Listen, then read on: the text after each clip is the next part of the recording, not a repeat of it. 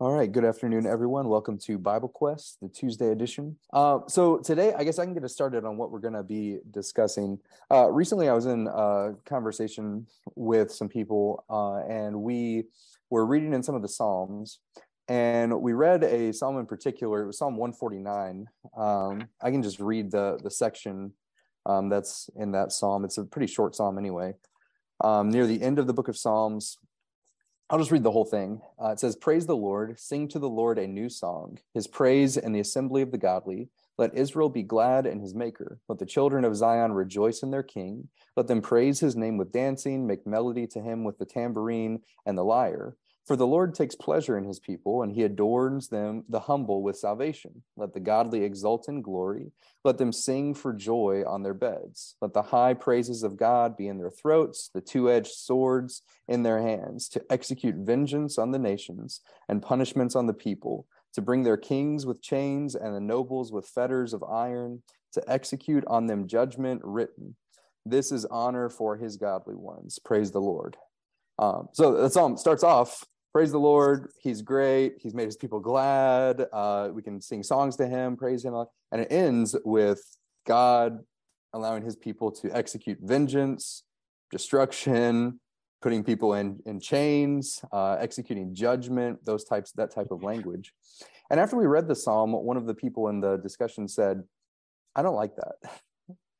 um, and I think that's something that probably most of us can relate to when we read things like executing vengeance and judgment and and crushing people and, and binding people and all those types of things that the Bible discusses various times.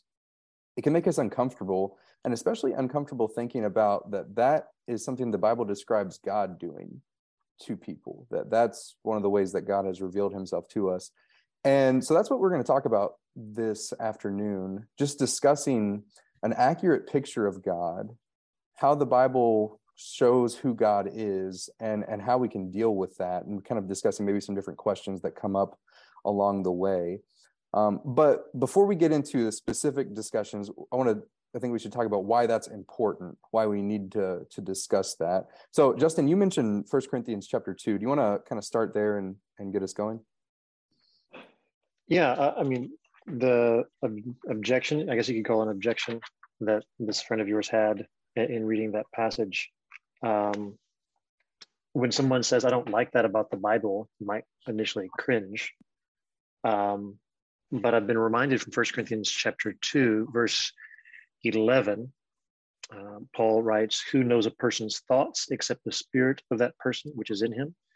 So also no one comprehends the thoughts of God except the spirit of God and I just, I actually, this may sound strange, um, but I actually find it a little reassuring when I'm reading the Bible and I find something that I don't like. Um, because it, it reminds me that I'm dealing with a real person here. You know, sometimes there are things that my wife says that I don't like. Um, she's not me. uh, she's a, a different person. She has her own ideas, and I don't know what she thinks or what she wants, what she likes until she speaks. And if I want a real relationship with a real person, then it means having to deal with what they think.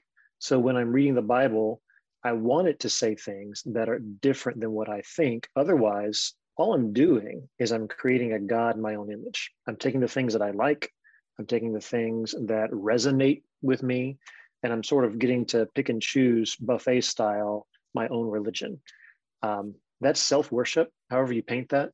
Uh, what we really want is for God to speak to us and for us to learn to, to accept Him for who He is, to approve of Him, to realize that my idea of right and wrong has, has become askew.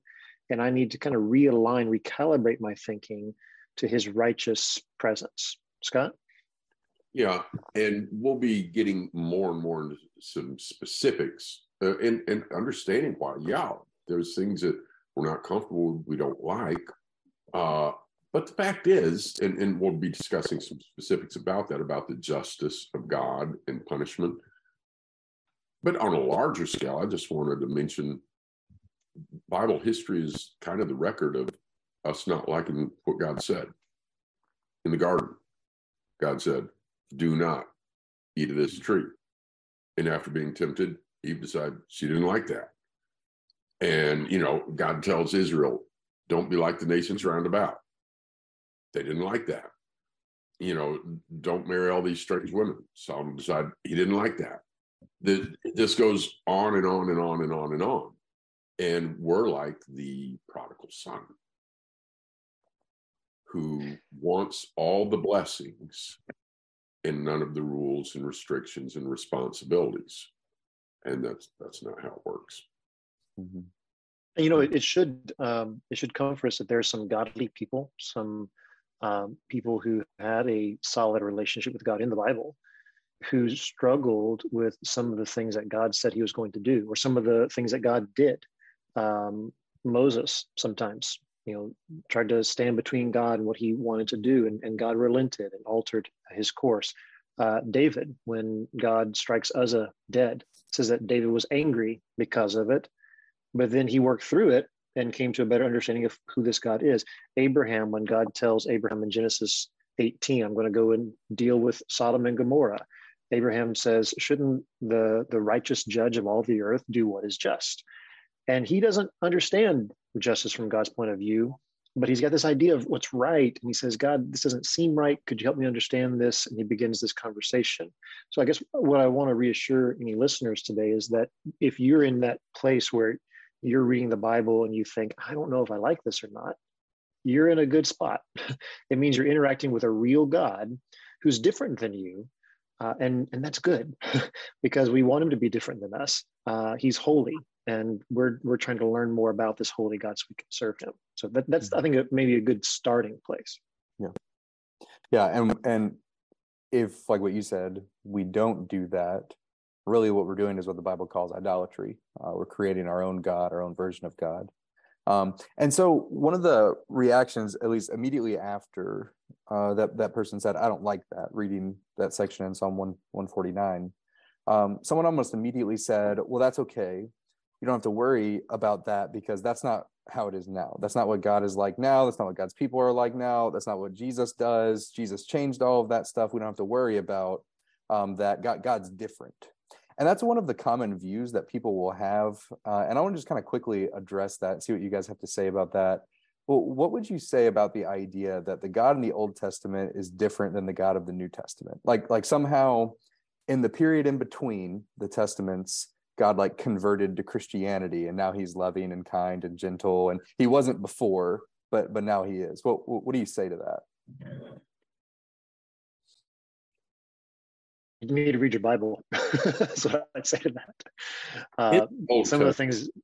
Go ahead. No, go ahead, Scott. In the Old Testament, God is more merciful than I would ever be numerous times. I would have never been so merciful to David after Uriah, Uriah and Bathsheba incident. Um, and in the New Testament, he's also more punitive sometimes than I would have been.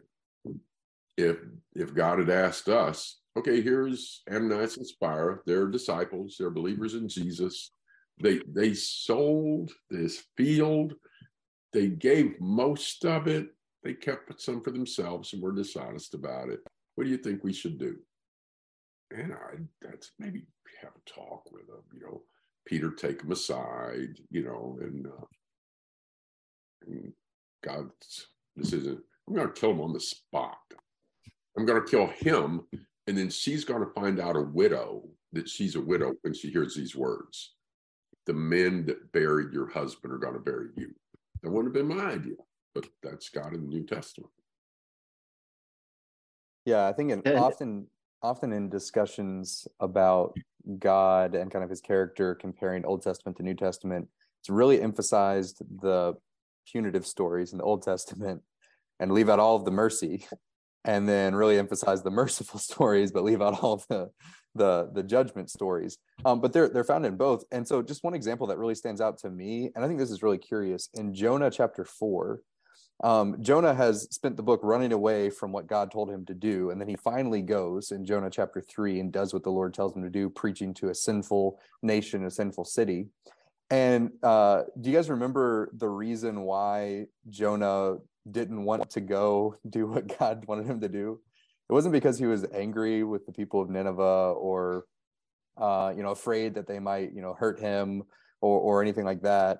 He says in Jonah chapter 4 and verse 2, "O Lord, is not this what I said when I was yet in my country, that this is why I made haste to flee to Tarshish, for I knew that you are a gracious God and merciful, slow to anger, abounding in steadfast love, and relenting from disaster."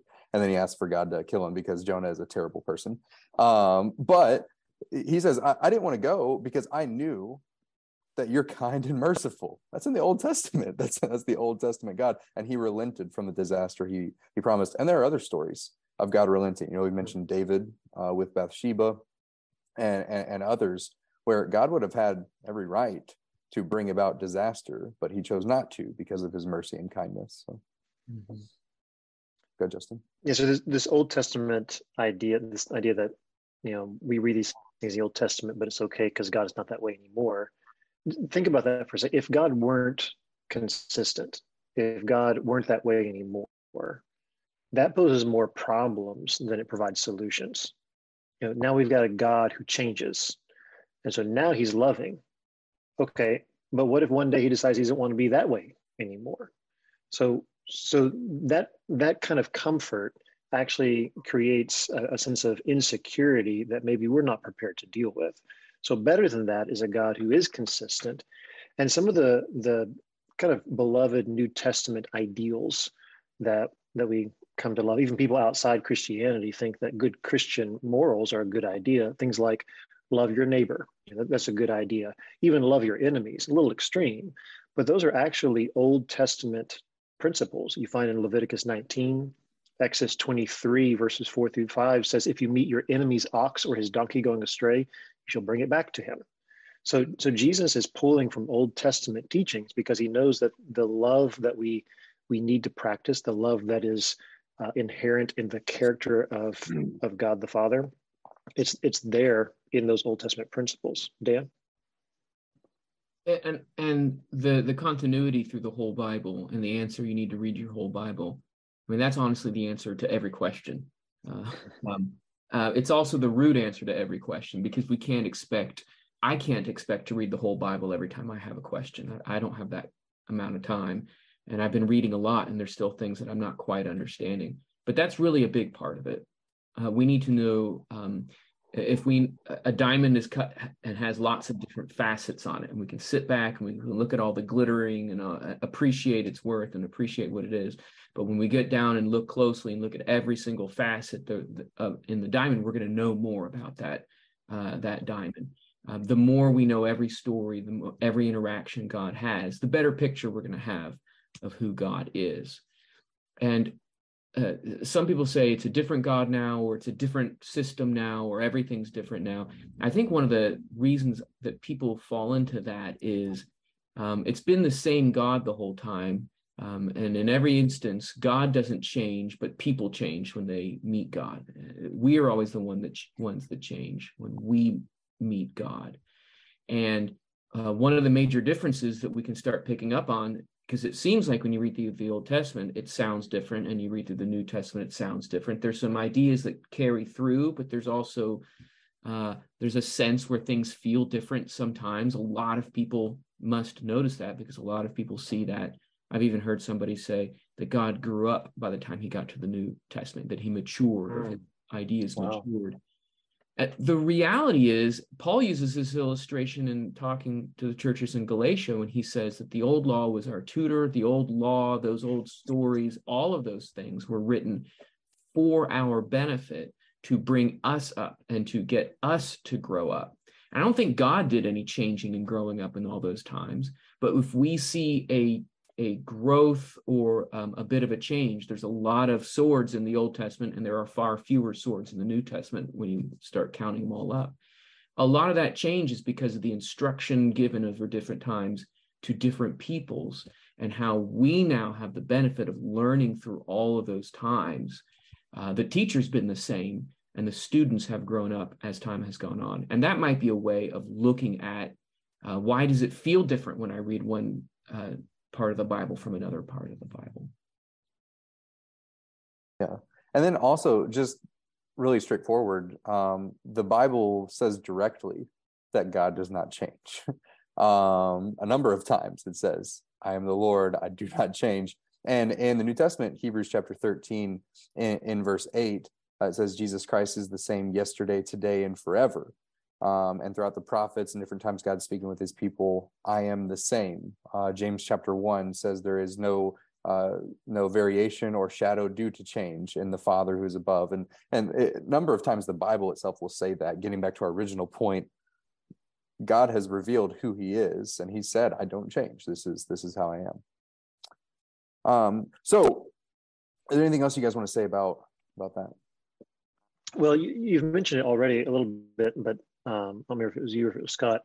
But some of the some of the salter, saltier, more fiery um, Old Testament curses, um, call them imprecations, you know, these prayers of cursings. They find themselves cropping up in the New Testament too. You know, you mentioned Ananias and Sapphira. Um, God's acting directly there, but then you also find people like Paul who are calling on God to do those sorts of things. Uh, one of the most uh, obvious ones is Galatians 1, where he, he says, if anyone brings a different message, different gospel than this, let him be accursed. Uh, he's, he's calling on God to punish. Um, and then in Acts 13, uh, there's the occasion where he he curses Bar Jesus uh, and has him blinded uh, for standing in the way of someone else hearing the gospel. So you, you see a, a New Testament principle still carrying over this idea from the Old Testament. So the things that we find beautiful about Christianity are found in the Old Testament. Things that we find difficult in the Old Testament are also in the New Testament. So it just further emphasizes your point there, Jonathan, that God doesn't mm. change. So thinking about all of that, um, so that's great. So God is the same, Old Testament, New Testament, it's all the same. Well, those passages are still there. those stories are still there for us to read and, and talk about and be uncomfortable with. And uh, you know, God's people crying out for His His justice. Are they just immature in their thinking or or should we rise above that in christianity? How do we deal with those things? How should we think about those things? And i think justin you you had um, some slides maybe um, that you could go through kind of talking about you know that that imprecatory language of calling a curse on someone. Is that appropriate? How do we how do we deal with that yeah i could i could share something here let me just share um, one slide here that may be helpful um, and it, it's this idea um, when we're reading these imprecatory, especially the Psalms, uh, but you'll find it in other places too. Um, in Numbers, for example, whenever the Ark of the Covenant, you know, would, would start, you know, the, the priest would carry that off. Uh, Moses would call out this uh, prayer of blessing and prayer of cursing, um, but it was always about God's glory. It wasn't really just about the people uh, God's name and his glory are the primary concern in these Psalms. Even in Psalm 149, you mentioned, you know, the concern was for God's people, his name, uh, the place where he causes his name to dwell. That, that's the concern. Um, hardly will you ever see anyone who's saying, you know, give me justice because um, I just don't like these people. You know, they're bad neighbors. They're kind of annoying, and so you know, you're crying out curses on them. It's really concerned for God's justice. Um, and again, curses are never declared as self-enacted vengeance. When Paul uh, prays or, or, cries out this curse on Bar Jesus in Acts 13, he doesn't then go and like poke his eyes out. um, God, mm-hmm. God's the one who does it. So it's never, it's never something that I take upon myself. Part of the the freedom in these curses and these things that we see in the Psalms, especially, is that it it puts my confidence where it should be, not in my power to defend myself, but my confidence is in the God who, who actually does a much better job at bringing justice than I ever would. I, I go too far, or I don't go far enough. And, and God is, is much better at bringing true justice. Um, some are actually just it, it's a mercy for those who are hurting. One of the one of the ones that I think is helpful in seeing this. Let's look at Psalm 3, I believe it is. Yeah, Psalm 3, verse 7. Uh, David here is talking about his son Absalom. You can imagine the challenge that he has because the enemy, who is going against God and against David and against really all God's people is his own son, uh, Absalom. And so his prayer is a little reserved, but still striking. Psalm 3, verse 7 Arise, O Lord, save me, O my God, for you strike all my enemies on the cheek, you break the teeth of the wicked. And so, you know, what what is a what is a bear going to do if it doesn't have any teeth? Like, you know, gum you to death, I guess. Um, and so, so the idea is here are these wicked people, and they're doing great harm. Uh, take away their power to hurt people and I don't know about you guys, but when, and I'll try to be as apolitical as possible, um, but when there are certain world leaders here in recent history attacking other nations to harm them and um, just doing evil, evil things, part of my prayer was take away their power to do harm. Um, might go a little further than that, but that's that's part of the hope is you're hoping that innocent people won't be hurt. Mm-hmm. Also remembering that God doesn't take any pleasure in the death of the wicked. Um, anybody remember where that are there other Bible passages that kind of link up with that idea? Ezekiel 18. Mm-hmm. And even Second Peter 3, I would think. Yeah, he, he wants all to reach repentance. So part of the plan here is that even as the, the curses are coming on the wicked, we see justice being done, vengeance being taken. Um, there are wicked people being destroyed. What does that do for other wicked people? You know, it, it, it may uh, encourage them to repentance. Uh, what does it do for righteous people? You know, turns out hell's a good thing. Um, some of the the wicked things that that I might be tempted to do, I am discouraged by doing by seeing God's righteous wrath. Mm-hmm. Um, the Ananias and Sapphira story scares me away from hypocrisy. Uh, it scares me away from self-service.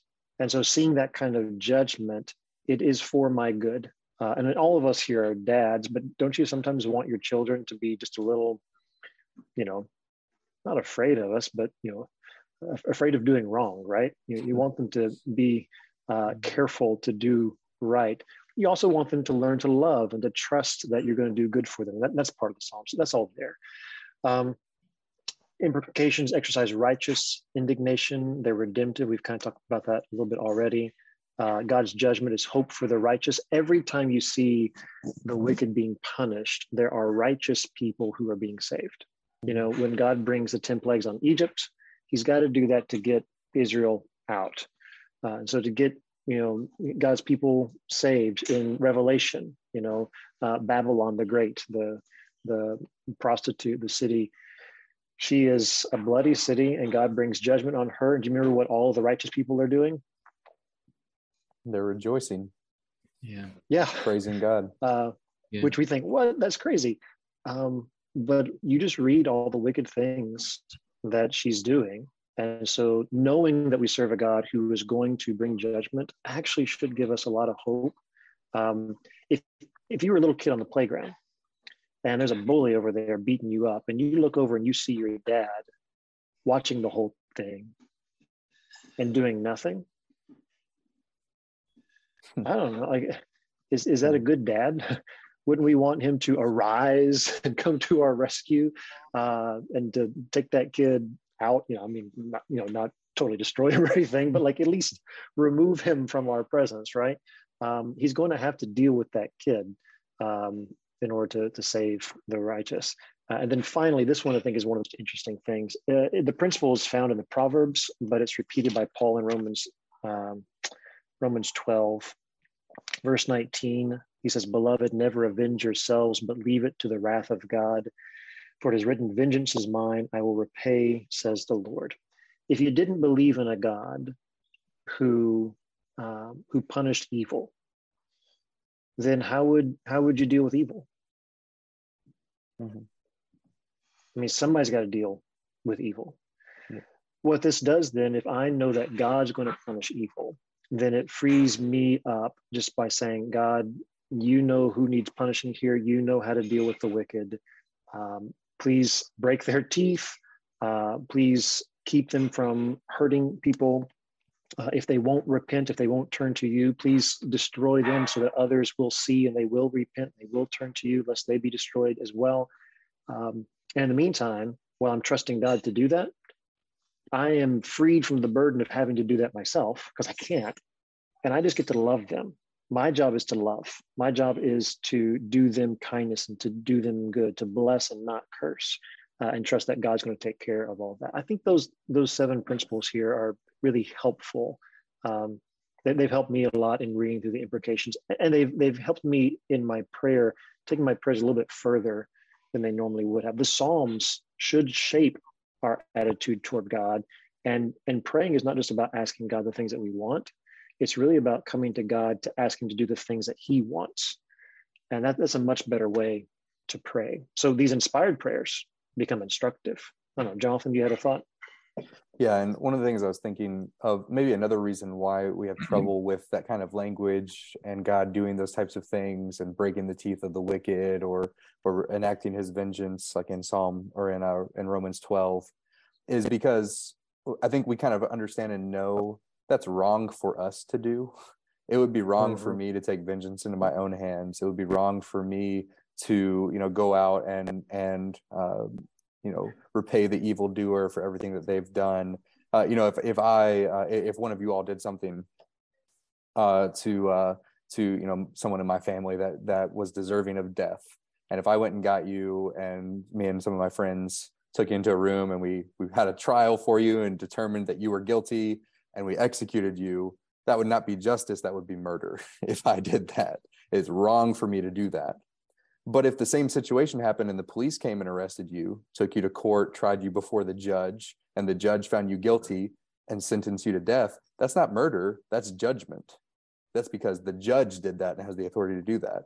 And so while it would be wrong for us to do those things that we're uncomfortable with reading, God is the judge. He he has the authority to do those things. It's his duty um, and, and part of part of his character. So um, thinking that God is us maybe is a little bit of the the problem that we have that well i can't do that. Why can god? Well it's because he is judge. He has the authority to.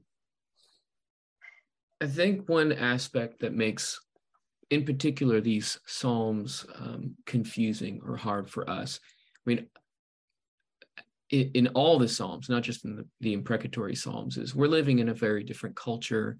We're used to poems actually rhyming. We're, we're used to them feeling and, and acting in a different way uh, and so there's there's that that is always going to get in the way.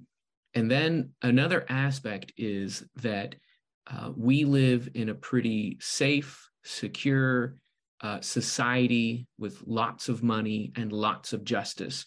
For all the times that we complain about how bad uh, the different branches of our government behave, uh, for all of our uh, complaints that uh, I don't like the political party that has power right now, or uh, I don't like these present laws. Uh, for for many Americans, and I would say probably for most Americans in, in walking around the United States, they know that if somebody does something bad to them, that they will probably get represented well, um, that the bad guys will be um, chased after and found out, and that they can get justice. Uh, and we if if I can put myself into the shoes of somebody, here I am, a white guy, um, living comfortably and feeling safe. But there's minorities, there's gender issues, there's different, all sorts of different ways that things can get stacked up, and you can find yourself in a position of now it feels like I have enemies. And a lot of people might not think they have enemies. They might have a neighbor who mows their lawn the wrong way and blows their leaves into their yard but that's not an enemy. That's uh, that's living a pretty easy life if that's if that's the worst enemy that you have. And when these psalms were written, so many of these really feel like somebody was writing about a genuine enemy, a real problem.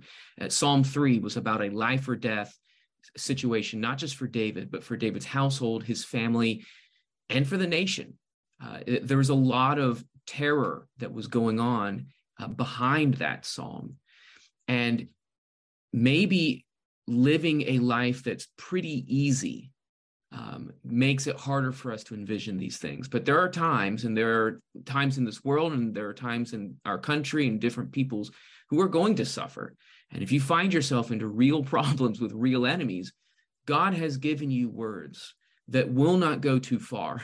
You can read His word You can read a psalm that David wrote about David's enemy, and you can say, God, uh, for right, right or wrong, this is how I feel. These are the words that I'm going to say, and try to put it in God's hands rather than take the judgment on yourself.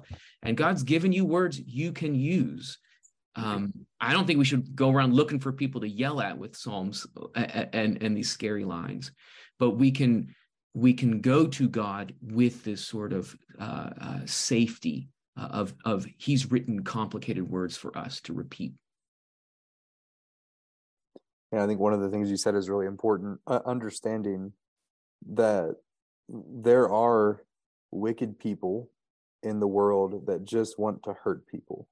Mm-hmm. Um, you may not know any of them personally, but there are evil things that happen in the world. And uh, I don't want those to keep happening. I don't want them to happen to me. I don't want them to happen to my family. I don't want them to happen to the innocent people that they've happened to already. Um, and but God is the one that takes care of those things. One, one other thought with that. Um, some of these psalms, you know, I don't want us to think that they're allegorical only.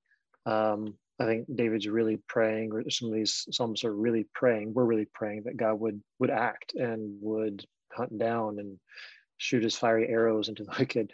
Um, but at the same time, there is a kind of emotional expression here, and uh, I think that's it's okay for us to appreciate the fact that God can take that. Have you ever been really, really upset uh, and expressed yourself in some hyperbolic, you know, I, I, wish I could die kind of thing? Not like Jonah really asking if God would kill him, but like just, I, I wish I could really get that guy or, you know, whatever. We're, we're expressing emotion and we don't really mean it.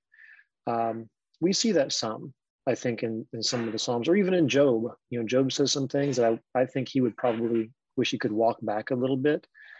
And, and the point that we should get here, I think, is that God's the kind of God who can take that kind of emotional language. I'm not saying that we should do all of our venting to God, but sometimes we talk that way to our friends when we should be praying to our God.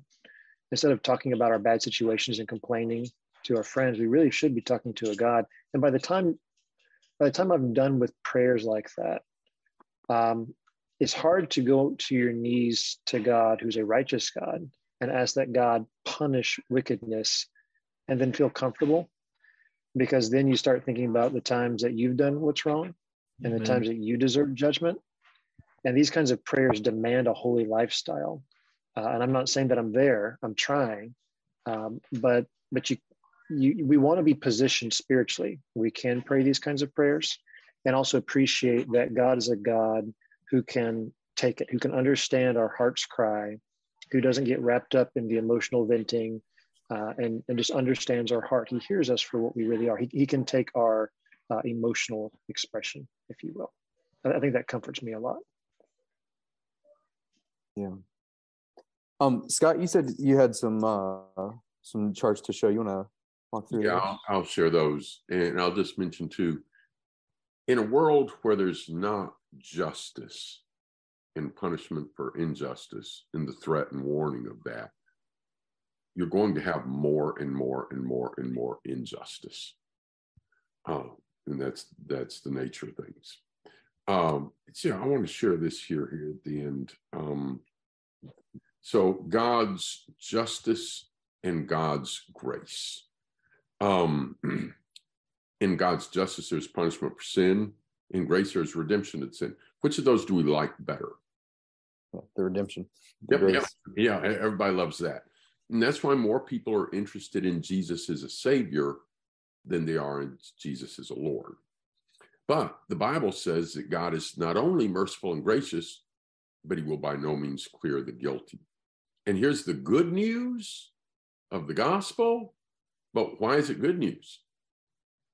Because there's bad news. The wrath of God is against all ungodliness. It's because of the bad news of our trouble for our sin that we need the good news. So Romans end, that's how Romans begins, and Romans ends with saying, note the kindness and the severity of God. So what's your perception on the mercy of God and the wrath of God? as seen in scripture, does God show mercy slightly, moderately, or intensely? Intensely. As seen in scripture, does God punish slightly, moderately, or intensely? Intensely again. Yeah. So if somebody's view is, oh, God is very merciful, sometimes I'll ask, you know, a group of people, is is God more merciful or more, you know, and, and just kind of have them put it on a spectrum. And a lot of people think God's very merciful and slightly punitive. If that's your view, Nadab and Abihu. All of chapter nine is about they did what God said, they did what God said, they did what God said. Mm-hmm. Then they don't do what God said. And it's Moses' nephews. Mm-hmm. And they're consumed with fire. Uh, Uzzah, uh, Ananias, and Sapphira. So is God just slightly punitive? Hmm. The fear of the Lord is the beginning of knowledge. If your view of God is, oh, wow, I hadn't thought about that. Wow, God is so punitive. He's hardly merciful at all. David being forgiven of that. And who writes so many books of the New Testament? Saul, Mhm. Paul. Yeah, after what he did. Yeah. Tremendous mercy, tremendous mercy. And you know, the uh, Jeffrey Dahmer has been in the news lately because there's a film about him. Um, not everybody knows this, but Jeffrey Dahmer asked to be baptized for the remission of his sins uh, Mhm. shortly before he was killed in prison. And the first time that you hear that, what's our human side reaction to the idea that Jeffrey Dahmer could be seen in eternal life? Well, I don't like to hear that. Yeah, that doesn't deserve to be there. my fleshly side is not comfortable with that at all because he not that's I, I mean let's have some mercy but you know let's have some limits on this Mm-hmm. Mhm. um so if you're like me your fleshly instinct might be comfortable with both less punishment and less mercy from god so if you guys are like me and just not listening to god but just how we would do it uh is everybody okay with hitler going to hell I, yeah, I don't have a problem with that. Hmm. Everybody okay with Job going to heaven? Yeah. Uh, I don't deserve it, but I, I kind of feel Job, you had it pretty rough. Let let Job have that. But Mhm. I would have picked in between kind of a spectrum, you know, where, you know, so Hitler's going to have it terrible. Somebody else, they're not going to have it as good as Job. You know, I'd, I'd have a sliding scale if God had asked me. Guess what? God didn't ask me. yeah. Matthew 25 separates them like sheep and goats. Where do the sheep go? Eternal life. rest, yeah, Where the goats go? to the yeah. fire. And here's where we see the justice and mercy meet. Mhm. God is so just. Look what he put his son through to pay for our sins. Yeah. God is so merciful he gave his only begotten son, and Jesus willingly did that. And just Mhm. think of Isaiah 53 and then Romans 3. So note then the kindness and the severity of God. May we be humbled and grateful God's, for God's mercy and be motivated by it to serve. I appeal to you, therefore, by the mercies of God, present your bodies as a living sacrifice. Don't be conformed to this world, but be transformed. Yeah. Yeah. So, um, I mean, some of those concepts are still hard to uh, to Mhm. think about, to process. You might encounter some passages uh, or some stories or some psalms or whatever that are just uncomfortable. They're really hard. Um, some of the comfort that can come when reading those passages is in knowing who God is and and why He is those ways, understanding His justice and His mercy. Um, Scott, you were gonna say something else. And knowing that he knows people better than we do. Mhm.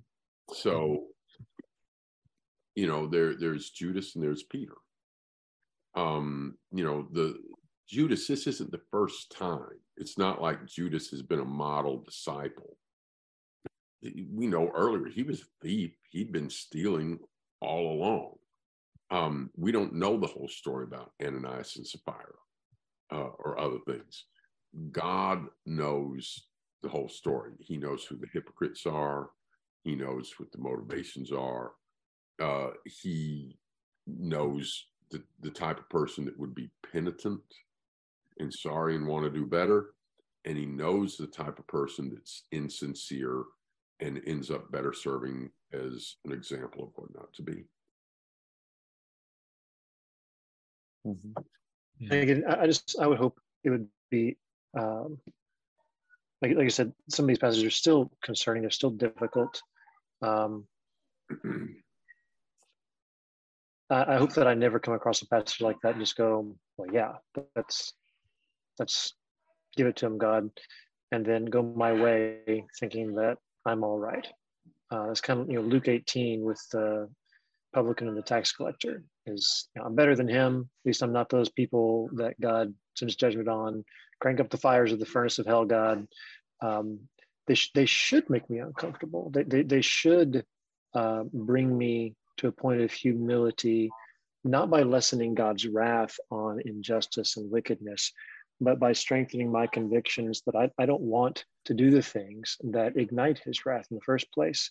And again, it reminds me that I'm dealing with a real God who's, who's a, a real person, if I can use the word person, who's different than me, who has his own ideas, and I'm not just making a God in my own likeness. It would be scary to me if I read the Bible and everything just sounded peachy.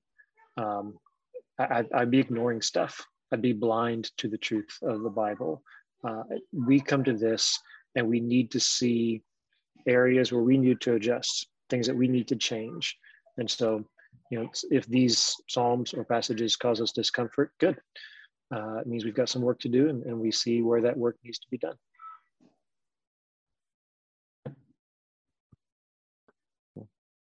Uh, anything else you guys want to say before we wrap up?